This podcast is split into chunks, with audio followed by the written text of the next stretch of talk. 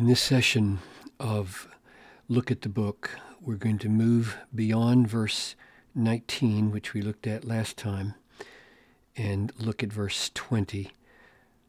You will say to me then, this hypothetical listener says to Paul, why does God still find fault, still judge us because of being hardened like Pharaoh? Why does God still find fault with Pharaoh when he actually governed Pharaoh's will to bring about his purpose? For who can resist his will? Answer nobody. If, if nobody can ultimately resist the will of God, if God's will is ultimately and decisively what determines all things, including all human behavior, then uh, why does he still find fault? Now, Paul's first response to this is Who are you, O man, to answer back to God? So, Father, as we hear those words spoken, perhaps to us, depending on what our attitude is, I pray that they would have a saving effect on us a humbling effect on us, a correcting effect. I ask this in Jesus' name. Amen. Who are you, O oh man, to answer back to God? What does that word mean? Answer back. Does that mean if God tells you something, you may not you may not ask any questions. You may not do this. Why does he still find fault? Paul doesn't like that. Now, is, is the reason he doesn't like it because questions are not allowed or because this man's attitude is wrong? Here's a possible clue answer back is probably a pretty good translation. The Greek word behind that, and you can do this kind of study yourself with a concordance and a um, the kind of Bible software that tells you where the other uses are behind uh, for the Greek word behind the word you're looking at. So behind this word is a Greek word that's only used one other place. Right here, Luke 14, 5 and 6. Jesus said to them, Which of you, having a son or an ox that has fallen into a well on the Sabbath day, will not immediately pull him out? So he says that to people who are bent out of shape because he's healing on the Sabbath. And it says, they could not reply. That's the word. They could not answer back to these things. Now, what does that mean? They could not answer back to these things. They could not reply. Well, they, they could have said, wonderful. That that's a very insightful statement, and you have persuaded us, and we're sorry. Or they could have uh, queried him in some humble way. But what this means is they could not answer back. That is, they couldn't contradict the wisdom of this. Nothing they said was going to overturn the implication of what Jesus said. So when I hear this word, oh man, um, who are you to answer back? I'm taking Paul to mean who are you to think that you can raise a legitimate objection against the action of God so as to find fault with Him and overturn His will?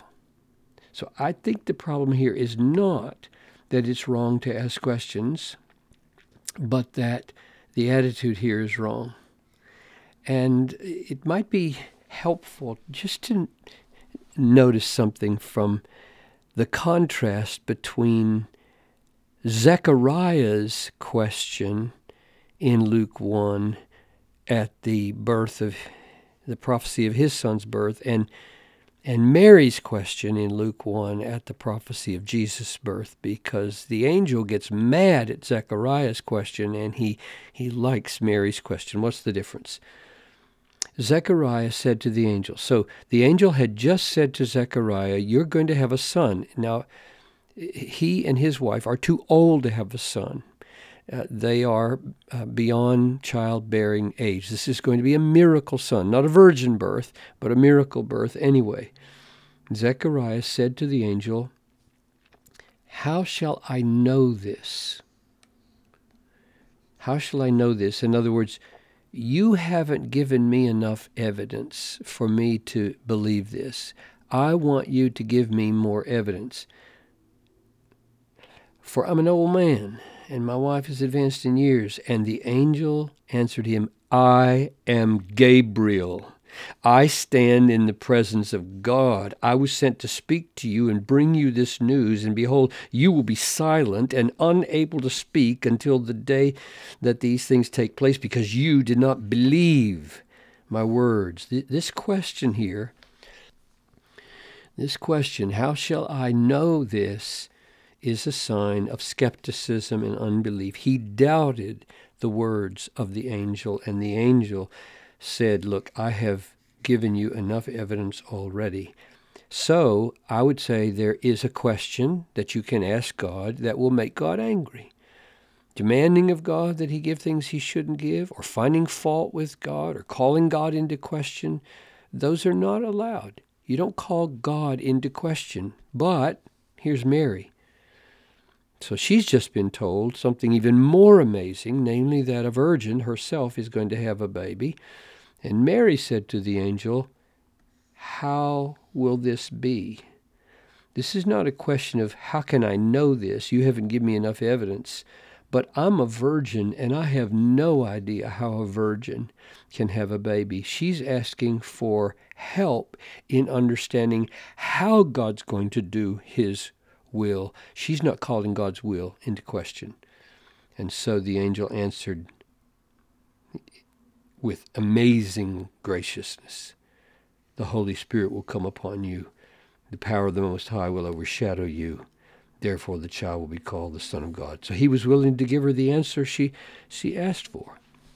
So, my conclusion to what's going on here, but who are you, O man, to answer back to God, is not no questions allowed when God speaks, but rather an attitude of pride, an attitude of skepticism, an attitude of fault finding toward God, that attitude is out of place.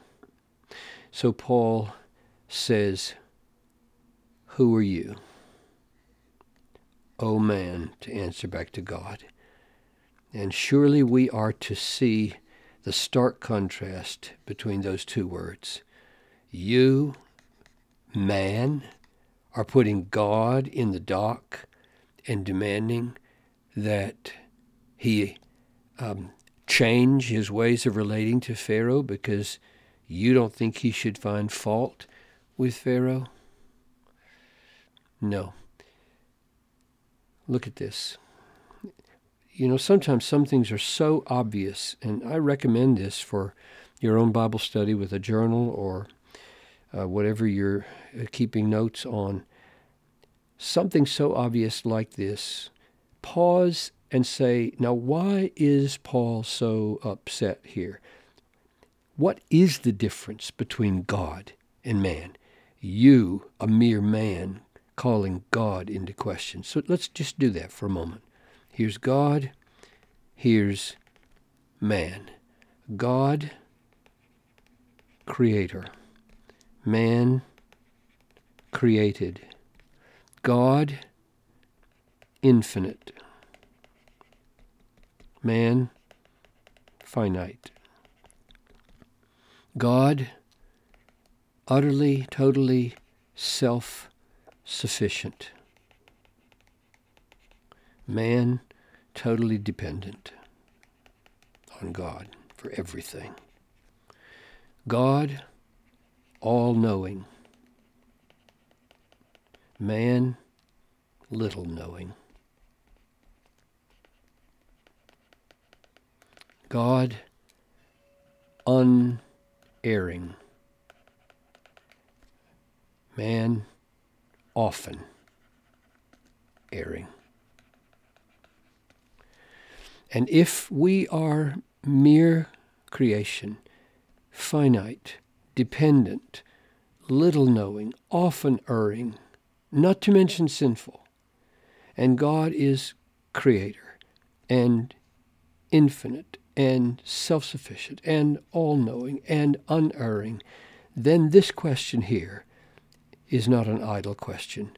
Who are you, a mere man? Mere man, oh man, to answer back to God. So the posture we should have as we tackle these next questions, Paul's answer to the question, he is going to answer this question, believe it or not. The posture we should have is one of utter submission to God and great love for God because he has made us vessels of mercy and has ex- expressed enormous patience in the world.